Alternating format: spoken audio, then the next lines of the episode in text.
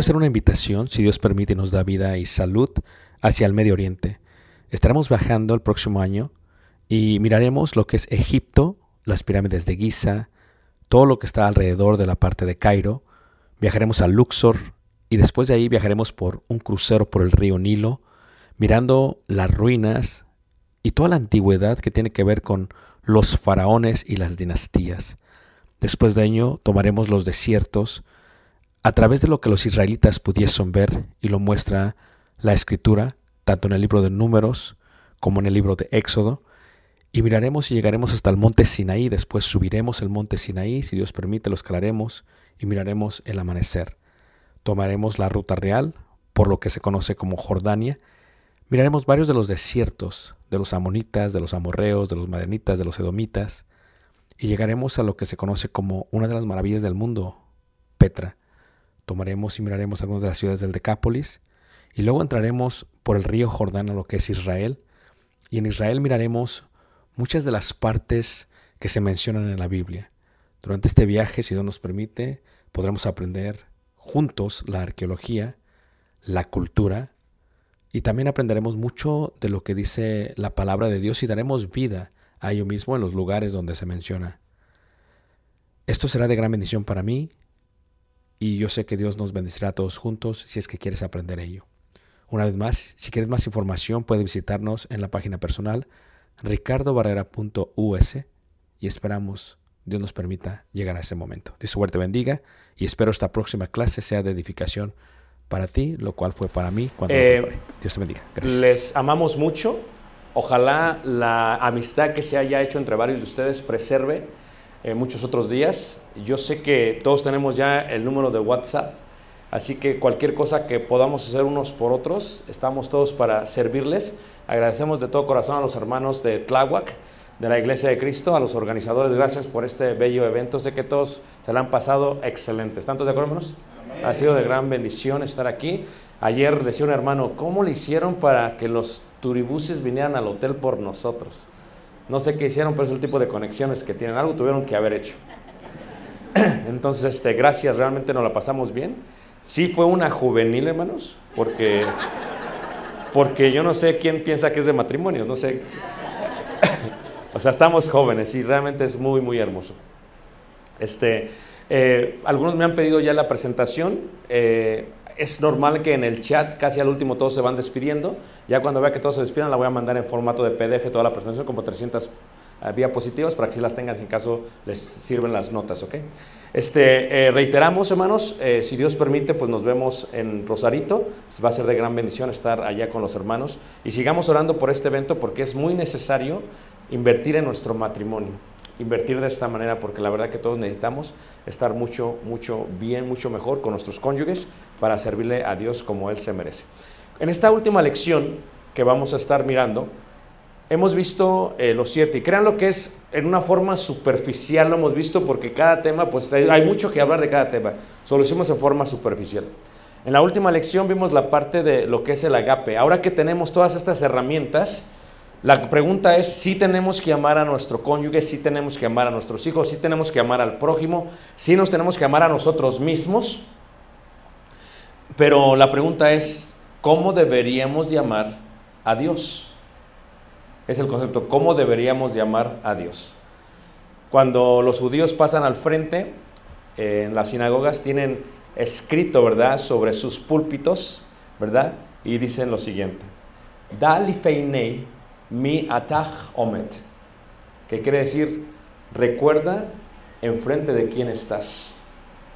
Lo que le dijo Pablo a Timoteo, te encarezco delante de Dios y de nuestro Señor, ¿qué? Jesucristo. Cuando hablamos en el concepto de Dios y del arte de amar a Dios, tal vez lo que tenemos que entender es por qué la gente lo ha amado de esa manera a través del tiempo.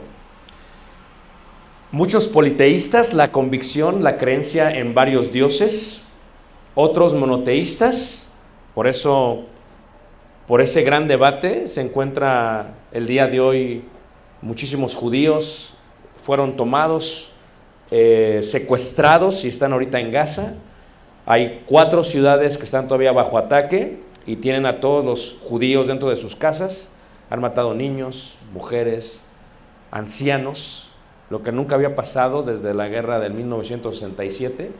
Y lo increíble es que los israelitas no se dieron cuenta de lo que iba a pasar. El monoteísmo, la creencia de un Dios, luchando con quien también creen en un solo Dios. No es un punto de terreno, es un punto de religión, de convicción. Dios representa para muchos el amor supremo. ¿Cómo le amamos? Es la pregunta. El Dios para la gente depende de cuál sea el bien más deseable para esa persona.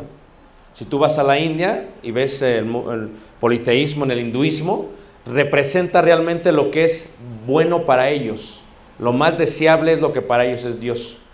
Y si eh, analizando a esta persona y su estructura, ¿verdad? Le da un carácter lógico, ¿verdad? Para poder adorar, para poder adorar a Dios. Cuando vemos las religiones primitivas, lo que vemos es una fusión total de lo que era Dios. Lo podemos ver en las religiones, ¿verdad? De Mesopotamia, de Egipto, cómo hacían y creían en Dios. Y aún lo podemos ver en la parte de los aztecas, de los mayas, de los incas. El amor a Dios lo reconocían de esa manera. Luego podemos ver en la parte de los griegos. Eh, el hombre empieza a hacer de Dios en lo que se comprende como la etapa eh, mitológica, ¿verdad? Ahí por el siglo VIII y VI antes de Cristo. Y empieza finalmente a pasar de las imágenes de los animales a las imágenes humanas por primera vez. Si ustedes eh, estudian religión, se dan cuenta que antes lo que hacían es que era la mitad un cuerpo de humano y la otra de un animal.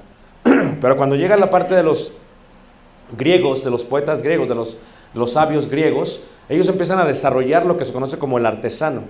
Y el artesano lo que hace es que empieza a humanizar a Dios. Ya no es la fuente de los animales, ahora es la imagen de un ser humano. Y lo que hacen esos dioses lo podemos ver en el Partenón, por ejemplo, de, de Grecia, de Atenas. Y al hacerlo, se empiezan a adorar a sí mismos. Ahora Dios es humano y ahora Dios lo voy a adorar a mí mismo. Y por eso los dioses griegos en su mayoría son con aspecto humano, hombres o mujeres. Y es lo que sucede. Y eso es lo que hace Pablo cuando les habla en Hechos capítulo 17 acerca de al Dios, ¿no qué? No conocido. Así que cuando vemos ello, ellos mismos tenían lo que era Dios y algunos tenían la, la, idea matriarcal de quién era Dios y otros la idea patriarcal de quién era Dios. Y, la fase matriarcal es, tenía cualidades de fertilidad, como Diana, ¿verdad? O sea, es una diosa que provee fertilidad y por eso le adoraron de esa manera. Luego vemos la parte eh, patriarcal, con las cualidades patriarcales. Es un dios fuerte y poderoso. Como decían los filósofos, el dios del trueno, Zeus, ¿verdad? Es poderoso y cuando se enoja, manda truenos y nos pone así. El dios océanos, cuando se enoja, manda tsunamis, porque es un dios como un hombre. Entonces ca cam cambiaron la parte de las cualidades humanas a la parte de la cualidad, ¿verdad? Divina. El problema es que la idea finita no podrá nunca llegar a la infinita de Dios. Nuestra mente es finita, la mente de Dios es infinita. Nosotros tenemos límites, Dios no tiene límites. Y entonces uno se empieza a preguntar, ¿cuál es el nombre de Dios? ¿Y cuál es la esencia de los ídolos o dioses en su nombre? ¿Podrían acaso los israelitas cambiar esta idea finita a la parte infinita? Y eso es lo que hace Dios por ellos. Lo hace con el yo soy, el que qué, yo soy. Esto es un verbo eterno. Es un verbo eterno, colocado con dos consonantes del alfabeto eh, hebreo y que lo han visto tal vez algunas veces, que cuando uno respira, ¿verdad? Cuando hace... Estamos diciendo el nombre de Dios. El ser humano desde que nace hasta que se muere, dice el nombre de Dios, es el sello divino. Y Dios quería que se comprendiese ello, que se entendiese. Y a los israelitas se presenta de una manera infinita a una idea finita. Y entonces lo que nosotros adoramos es el gran yo soy. Yo soy el que yo soy. Y el Dios que adoramos, como dijo Moisés, o le dijo a Moisés, yo soy el que yo soy. Pero nuestro pensamiento es infantil a veces. ¿Y por qué es infantil? Porque nuestro amor para Dios también se puede ir elevando, como las etapas del matrimonio. Se puede elevar y elevar y puede empezar a madurar. Cuando eres niño, actúas como niño, piensas como niño y adoras a Dios como niño. Vienes a la iglesia y cuando faltas te da miedo porque sientes que el fuego va a caer del cielo y te va a consumir Dios. Es una forma de amar como niño, ¿verdad? Pero cuando vas creciendo empiezas a ver la grandeza de Dios, el poder que Dios tiene. Y el pensamiento inicia realmente a madurar. Y cuando el pensamiento empieza a madurar, te das cuenta que el amor a Dios tiene ciertos atributos, tales como la justicia, tales como la verdad, tales como la santidad, tales como el amor, etcétera, etcétera, etcétera. Ahí está el amor, así que podemos amar a Dios realmente de esa manera. Nunca deberíamos de humanizar a Dios, porque los griegos lo hicieron y ya vimos en qué terminaron. Dios no es hijo de hombre para que se arrepienta, ¿verdad? Tampoco para que mienta, dice la escritura. Dios, como dice la escritura en Juan 4:24, Dios es espíritu y los que le adoran en esa que le adoran en espíritu, ¿qué? Si es en espíritu, la pregunta que nos hacemos es, ¿podremos engañarle? ¿Cómo amamos a Dios indica? Podremos engañarle. Podremos vivir dos vidas. Podremos ser hipócritas para con Dios. Podemos decir que le amamos y no le amamos. La realidad es que Dios te conoce, pero el fundamento de Dios está firme, teniendo este sello, conoce el Señor a los que son qué? Suyos. Y apártese de iniquidad todo aquel que invoca el nombre de qué? De Cristo. Y si te acuerdas de los aspectos del amor, que los hablamos, cuidado, ¿cómo puedo amar a Dios? O mejor dicho, ¿cómo puedo cuidar a Dios? Responsabilidad, ¿cómo puedo ser responsable para con Dios?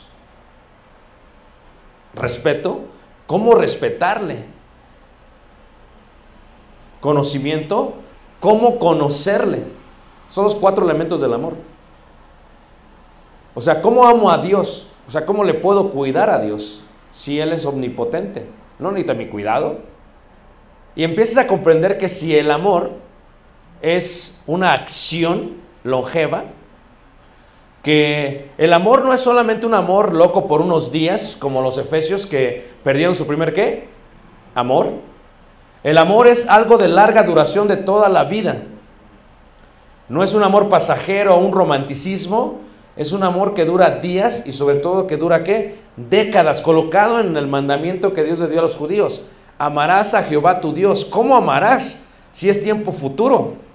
Indica que desde el momento que venimos a ser trasladados del poder de las tinieblas al reino de su amado Hijo, le vamos a amar desde ese momento por toda la eternidad. Es un concepto de adoración, es un concepto de amor. ¿Le amaremos toda la eternidad, hermanos? Depende. Depende cómo conozcamos nosotros a Dios. Si Ahabaj es amarás, no es un verbo presente, no es un verbo pasado. Permítanme, ni siquiera es un verbo futuro, es un verbo eterno. Es la conexión humana con el divino, con el Altísimo, con Jehová de los cielos, el que es la vida. Y si le voy a amar, indica que desde el momento que vine al Señor, voy a amarle desde ese momento por toda qué? La eternidad. Y lo tengo que visualizar, porque más que un sentimiento, es una acción, es lealtad, sobre todo es una forma de qué? De vida, es pensar. Y regresamos otra vez a la pregunta, cuidado, responsabilidad, respeto y conocimiento. ¿Cómo puedo yo amar a Dios?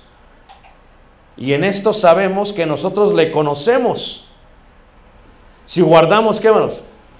O sea, si yo digo que amo a Dios, le conozco. No a través de la imagen de un artesano, no a través de eh, una imagen de un crucifijo, porque esa es la imaginación de un hombre. Es interesante porque ves cuando ves la Virgen de Guadalupe, la ves totalmente mestiza, indígena. Esta es imaginación de un hombre. Y cuando viajas a España, no la tienen así. Totalmente blanca, es imaginación de un hombre. Y cuando viajas a África es negra. Ellos no se no adoran a Dios, ellos se aman a sí mismos, la obra de sus manos.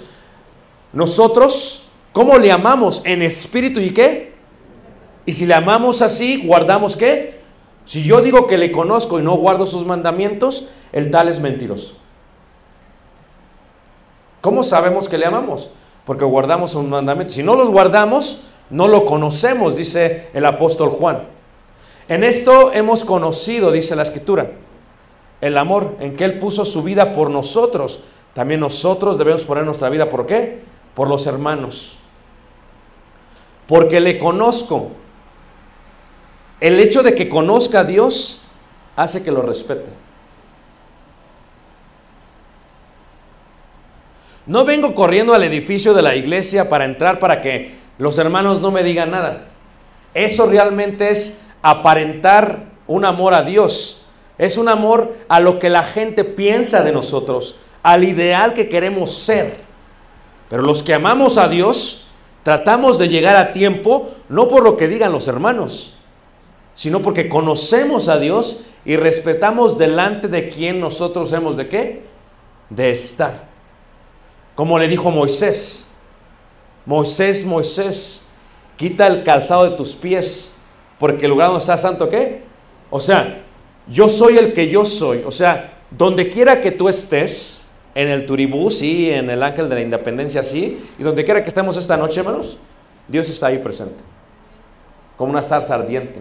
Él está en todo lugar, porque le conocemos, le respetamos. Y un respeto increíble, aún los ángeles, como el arcángel dice, pero cuando el arcángel Miguel contendía con el diablo, disputando con él por el cuerpo de Moisés, no se atrevió a proferir juicio de maldición contra él. ¿Sabes cuando se pelean dos hermanos? Te vas a ir al infierno, ¿no? No, no, no. Ni el arcángel le dijo eso al diablo, sino que el arcángel, conociendo a Dios, respetando a Dios, dice, el Señor que te reprenda. Cuando hay gente que no conoce a Dios, no le respeta, y por lo tanto, ¿qué sucede? La gente son atrevidos y contumaces, no deben decir mal de las potestades superiores, mientras que los ángeles que son mayores en fuerza y en potencia no pronuncian juicio de maldición contra ellas delante qué? Del Señor. ¿Por qué? Porque respetan al Dios que conocen. Respetan totalmente al Dios que conocen. Como lo dijo Pablo, y aquel que poderoso es para hacer todas las cosas mucho más abundante de lo que pedimos o entendemos según el poder que actúa en nosotros, a Él sea gloria en la iglesia, en Cristo Jesús, por todas las edades, por los siglos de los siglos. ¿Qué? Amén. Es increíble porque Pablo tiene un respeto muy sublime para Dios. Para Dios. Y comprendía el poder que tenía Dios. Y no se desesperaba con los hermanos, sino que oraba a Dios esperando que Dios les diera la comprensión, el entendimiento para que vieran el amor que Dios nos tuvo, para que ellos, por conocerle a través de la palabra, le respetasen de igual manera y viviesen una vida que agrada a quién? A Dios. Cuando vemos el respeto, Hebreos capítulo 10, versículo 31 también dice ello, porque horrenda cosa es caer en manos ¿qué? Del Dios. Yo entiendo que Dios me salvó y que ama, hermanos. Pero por otro lado, después de la predicación de esta mañana, entiendo también que Dios es fuego consumidor. O sea, ¿cómo puedes caminar esta línea? Pero porque entiendo eso, lo respeto. Porque qué? Como dice ahí Hebreos 12, 28, dice, así que recibiendo nosotros un reino inconmovible, tengamos gratitud y mediante ella sirvamos a Dios, agradándole con temor y qué? Y reverencia, porque nuestro Dios es fuego qué? Consumidor. Porque le conozco, lo respeto. Y porque lo respeto, soy responsable.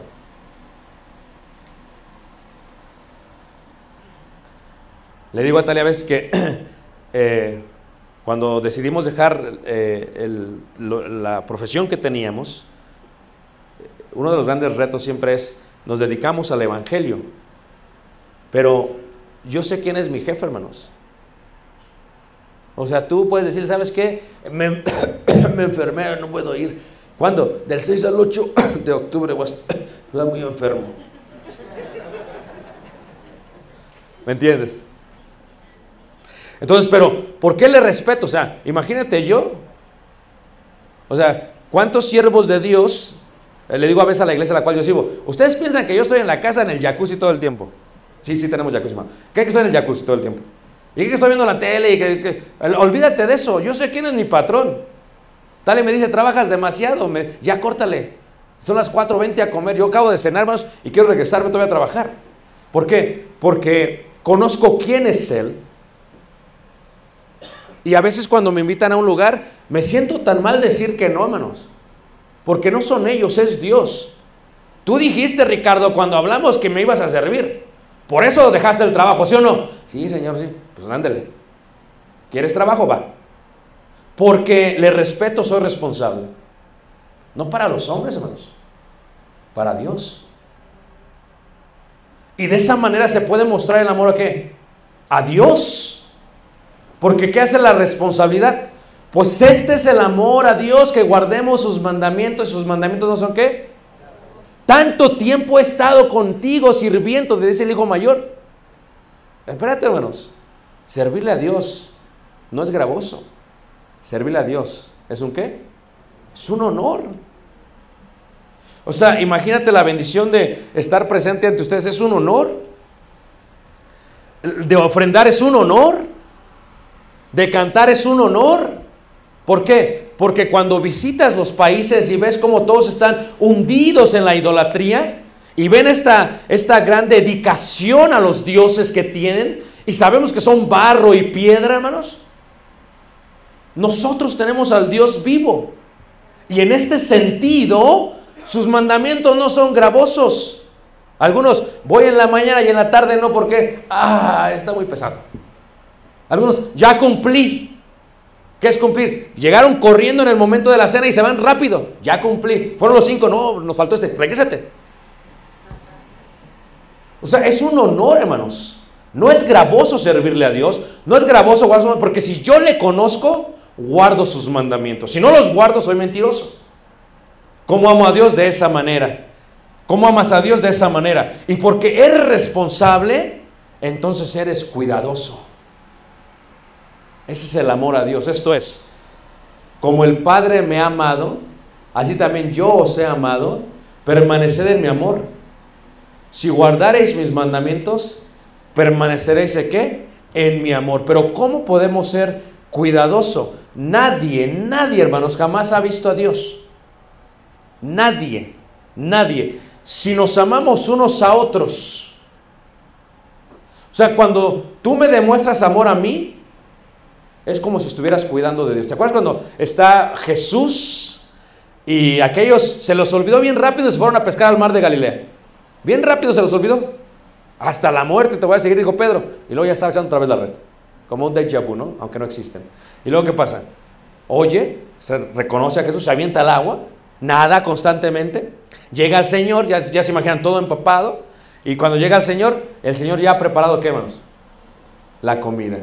Ni los peces de la barca, ya lo había preparado para ellos, hermano. Y ya tiene todo preparado. Y le pregunta algo, ¿me amas? Me gusta en el griego, ¿verdad? Porque en el griego es la parte de los tres me amas. Es la parte de me amas como un amigo, me amas como una familia.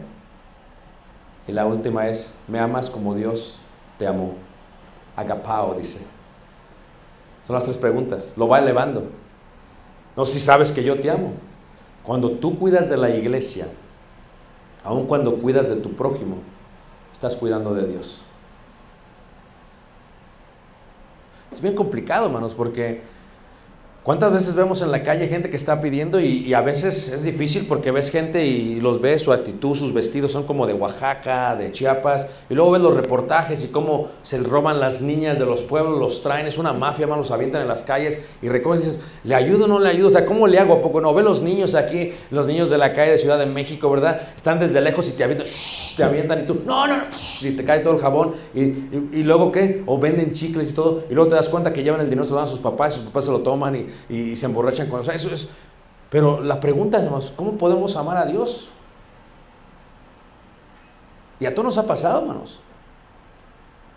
Cuando amamos y cuidamos de aquellos que no pueden cuidar de sí mismos, estamos amando qué? A Dios.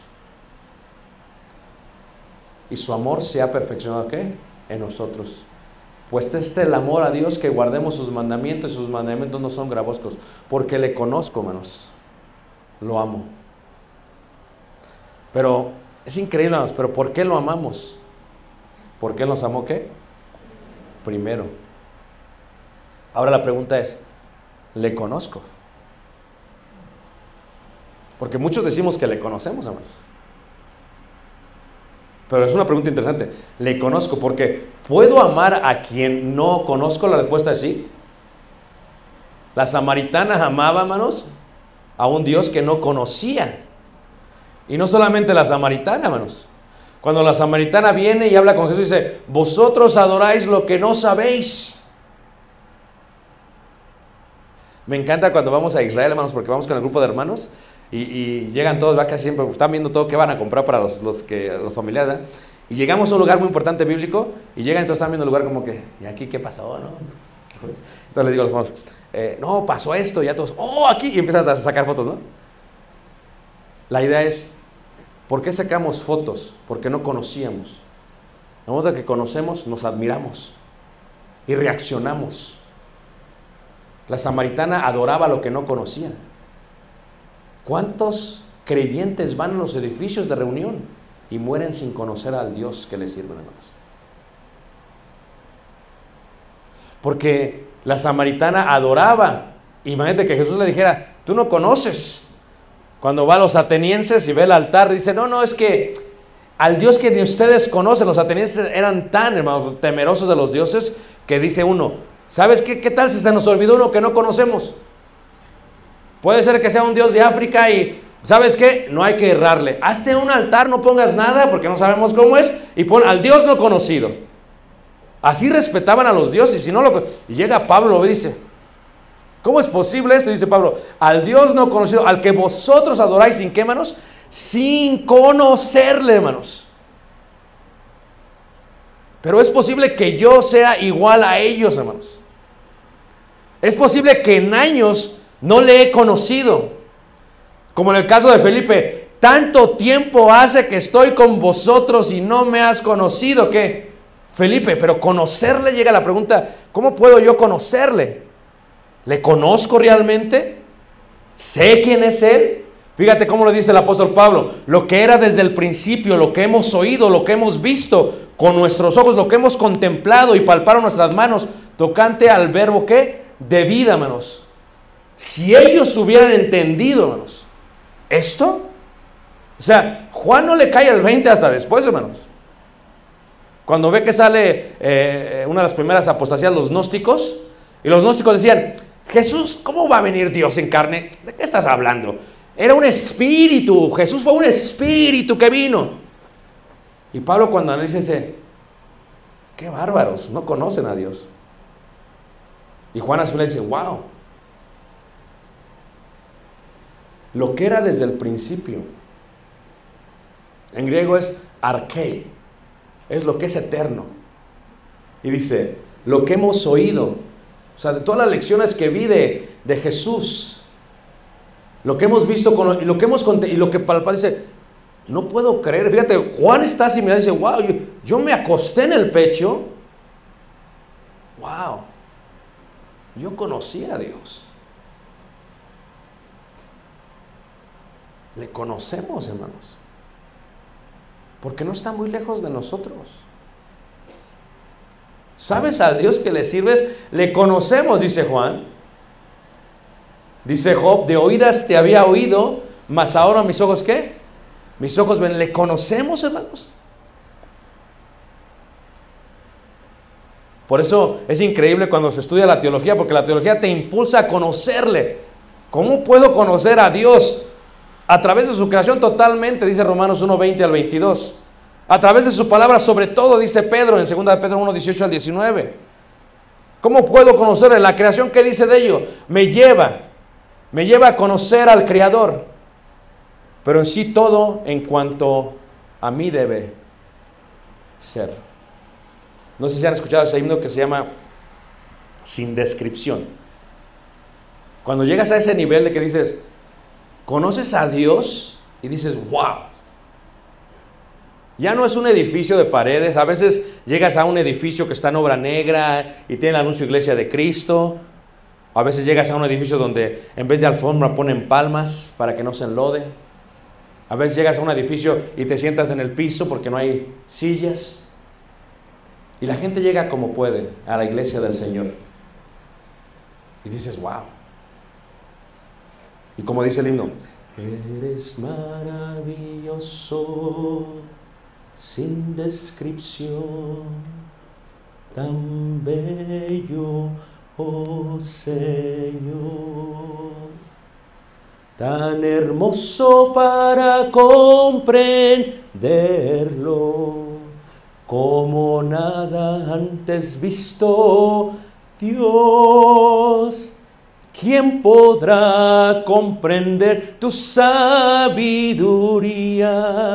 ¿Y quién podrá entender tu amor? Eres maravilloso sin descripción. Su majestad reine Señor. Y aquí estoy, estoy frente a ti. Y aquí estoy, estoy. O sea, el concepto de comprender en quién estamos, hermanos. Yo veo las cascadas y digo, wow. Ve las cascadas del Niágara y dices, wow. A mi esposa le encanta el cielo, ¿eh? le encantan las estrellas, hermanos. Cuando ves pintado todas las estrellas, ¿verdad? Dices, wow. ¿Tú te sorprendes de Elon Musk porque puso un satélite arriba de, del planeta? ¿Por Starlink? ¿De veras? Te sorprendes porque finalmente pudieron traer un poco de material de aquel meteorito. Además, sorpréndete de quién hizo el meteorito. Y ese Dios hemos tocado. O mejor dicho, Él nos ha tocado. ¿Cómo puedo describir yo siendo finito lo que es Dios? ¿Cómo puedo decir ¿quién es Dios? ¿Cómo puedo comprender su amor, hermanos? En que siendo aún pecadores, Cristo murió por nosotros. ¿Quién de ustedes daba a su Hijo para darlo por los inicuos? Dice el apóstol Pablo. ¿Cómo puedo yo entender quién es Dios? ¿Quién es Dios? ¿Quién es Dios? ¿Cómo puedo entender quién es Dios? A través de su palabra, piensas tú, pero me lleva a su, a su voluntad. Y luego dices, ¿cómo es Dios? Y cuando estudias teología es lo increíble, es el estudio de Dios. Es omnisciente en todos lados está, hermanos. Por eso no hay que ver cosas impuras en el internet. ¿Por qué? Porque ahí está Dios. Haz de cuenta como una notificación que sale, aquí estoy, y yo ahí. O sea, te vas de viaje, pero ahí está Dios.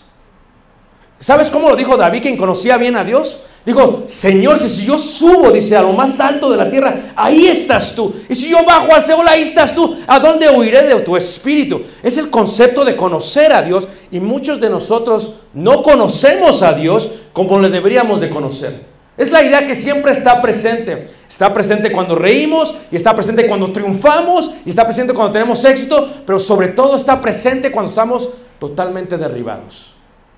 Y antes de que alguien te anime, Dios está ahí contigo y dice, aquí estoy. O sea, y aquí estoy, estoy, Señor Jesús. Es sin descripción, hermanos. Es más, si se escribieran todos los libros, me dice un hermano, oye hermano, explícame cómo le haces para escribir libros. Le digo, yo no sé, le digo, yo nomás me pongo a escribir, pero no entiendo porque como, ¿dónde sacas el tiempo? Digo, no sé, hermano, yo la verdad que no sé. Yo me subo al avión y empiezo a escribir y estoy en la oficina y empiezo a escribir. Y, sí, sí, sí, pero hermanos, si Dios me diera tres mil años y escribiera muchos libros, no puedo, hermanos, colocar en sus hojas lo grande que es Dios. Juan lo dice, si se escribieran todas las cosas que hizo Jesús en la tierra, dice, en libros no van a caber. Y los libros eran rollos, no códices como los tenemos el día de hoy. O sea, no podemos describir quién es Dios, hermanos. Él es maravilloso sin descripción. Y todo lo puede hacer, hermanos. Nunca dudes del poder que tiene Dios. Puede sanar toda enfermedad. Hace milagros totalmente, hermanos. Ya no hay dones milagrosos, pero hace milagros Dios todavía. Y el hecho que estemos aquí es un milagro. El hecho que mi esposa me haya aceptado, chilango de 15 años, pelo largo, que le gustaba el rock alternativo, es un milagro. El hecho de que ustedes me acepten es un milagro. Y todo viene por el amor de Dios. O sea, Dios sabe todo, está presente en todo y todo lo puede. Entonces eso de amarás a Dios no es de un día, hermanos. Es para toda qué? La vida. Porque aquel que es poderoso se lo merece todo, la honra y la gloria por los siglos de siglos. Porque le conozco, lo respeto, decíamos. Porque le conozco, lo respeto, hermanos. Por eso dicen eh, los judíos, conoce delante de quién estás. Reconoce delante de quién estás. Porque cuando nos preparamos, nos preparamos no para ustedes, es para Dios, hermanos.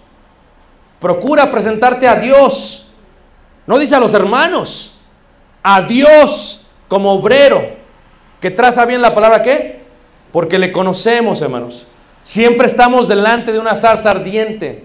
Y porque estamos delante de una zarza ardiente comprendemos Entendemos el respeto y por qué le pidió a él, no te acerques, quita el calzado de tus pies porque el lugar donde está santo es. Entendemos quién es Dios, cómo es Dios y por qué es Dios, hermanos. Y si te falta, te invito esta, esta tarde, si te falta conocer un poco a Dios, hermanos, lo tienes en tus manos. No está muy lejos de ti. Hermano, ¿cómo? Sal. Ver el cielo en la noche, hermanos. Ve tu cuerpo, lo increíble que es Dios, hermanos. ¿Cómo? Fíjate, ni los japoneses pueden hacer un carro que dure 80 años, hermanos. Ni los alemanes, y no creo que tengan mejores carros alemanes. Ni los japoneses. Fíjate el diseño que Dios hizo en nosotros. Nos regeneramos. Imagínate un carro, hermanos, que chocara. Y de pronto, hermanos, se empieza a arreglar la jalatería por sí sola. Y nosotros chocamos. El hermano venía al árbol, ¡pac! Pero se va a regenerar. Solo, hermanos. Solo.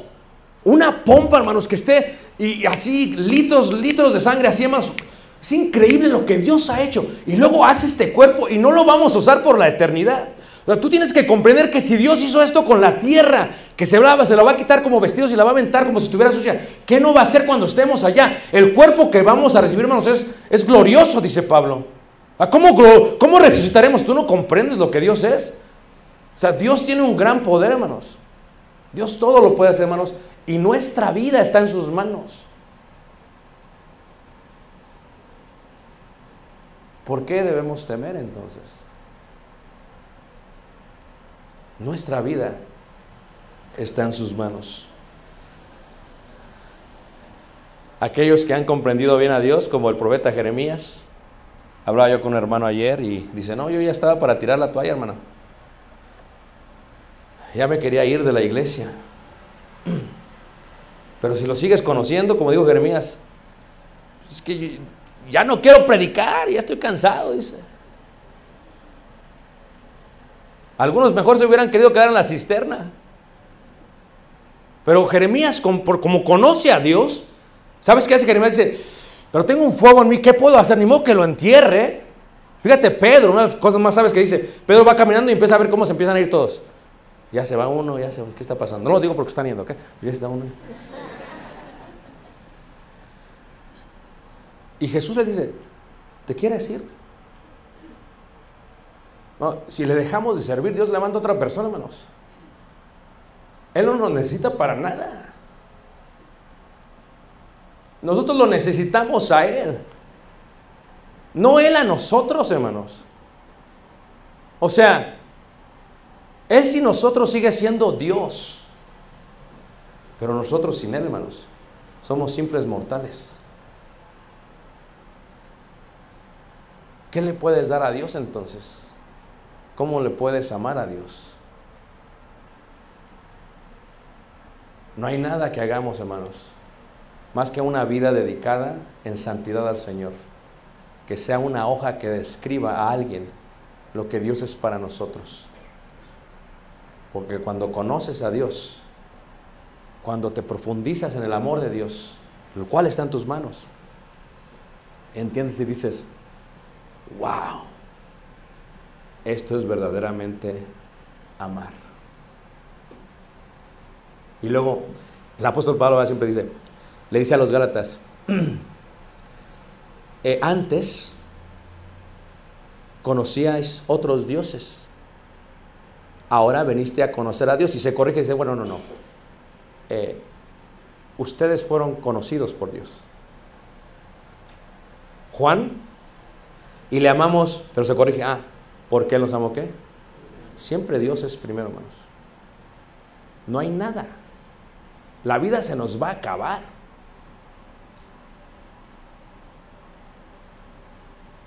La vida se nos va a ir, hermanos.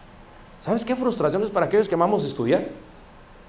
Digo, 47, 47, digo, ya, ya voy a morir. O sea, no se vale, dame otros 50 años, ¿no? Para ver si acabo de... O sea, yo voy a llegar allá todavía teniendo preguntas, hermanos. O sea, yo tengo unas preguntas para el rey David, eh, unas preguntas muy interesantes, ¿ok? No se las voy a decir porque son para el rey David, pero... y tengo estas preguntas, hermano. O sea, dame un poco más de vida, Señor. Extiéndemelo un poquito más. O sea, no seas mala onda, pues tú dame unos ojos nuevos. Y fui a donde los hacen estos, ¿verdad?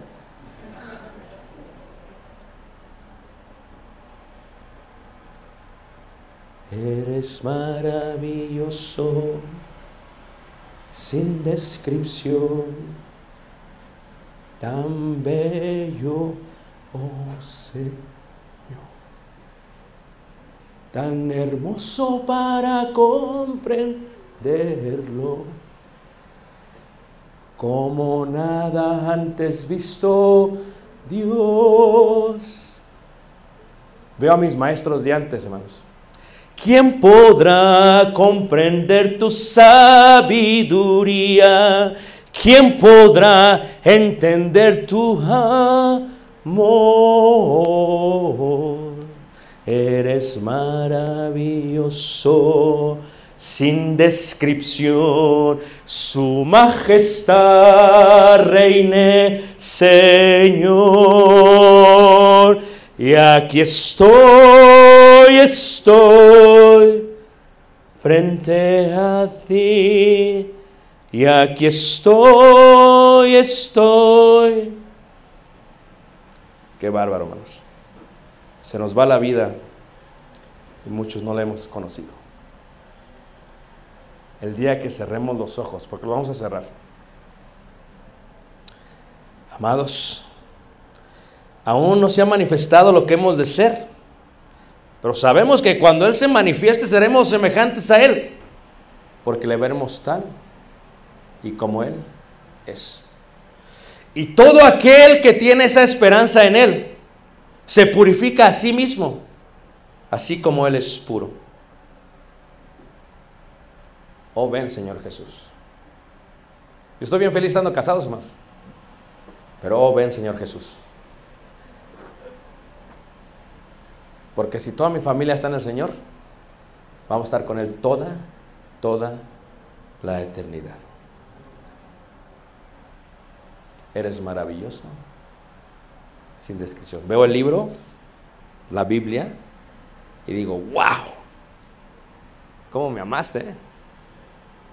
Es una poesía. ¿O no es una poesía lo que hizo Dios, hermanos? O sea, o sea, me creas primero, me dejas que decida y decido mal, y luego me compras, aunque ya era tuyo antes, como si fuera dos veces. Oh Señor, ¿cómo me amaste?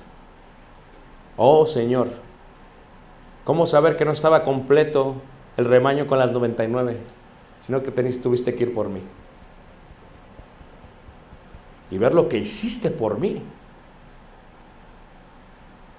Tu amor no tiene descripción. Ahora, permíteme amar como tú amas.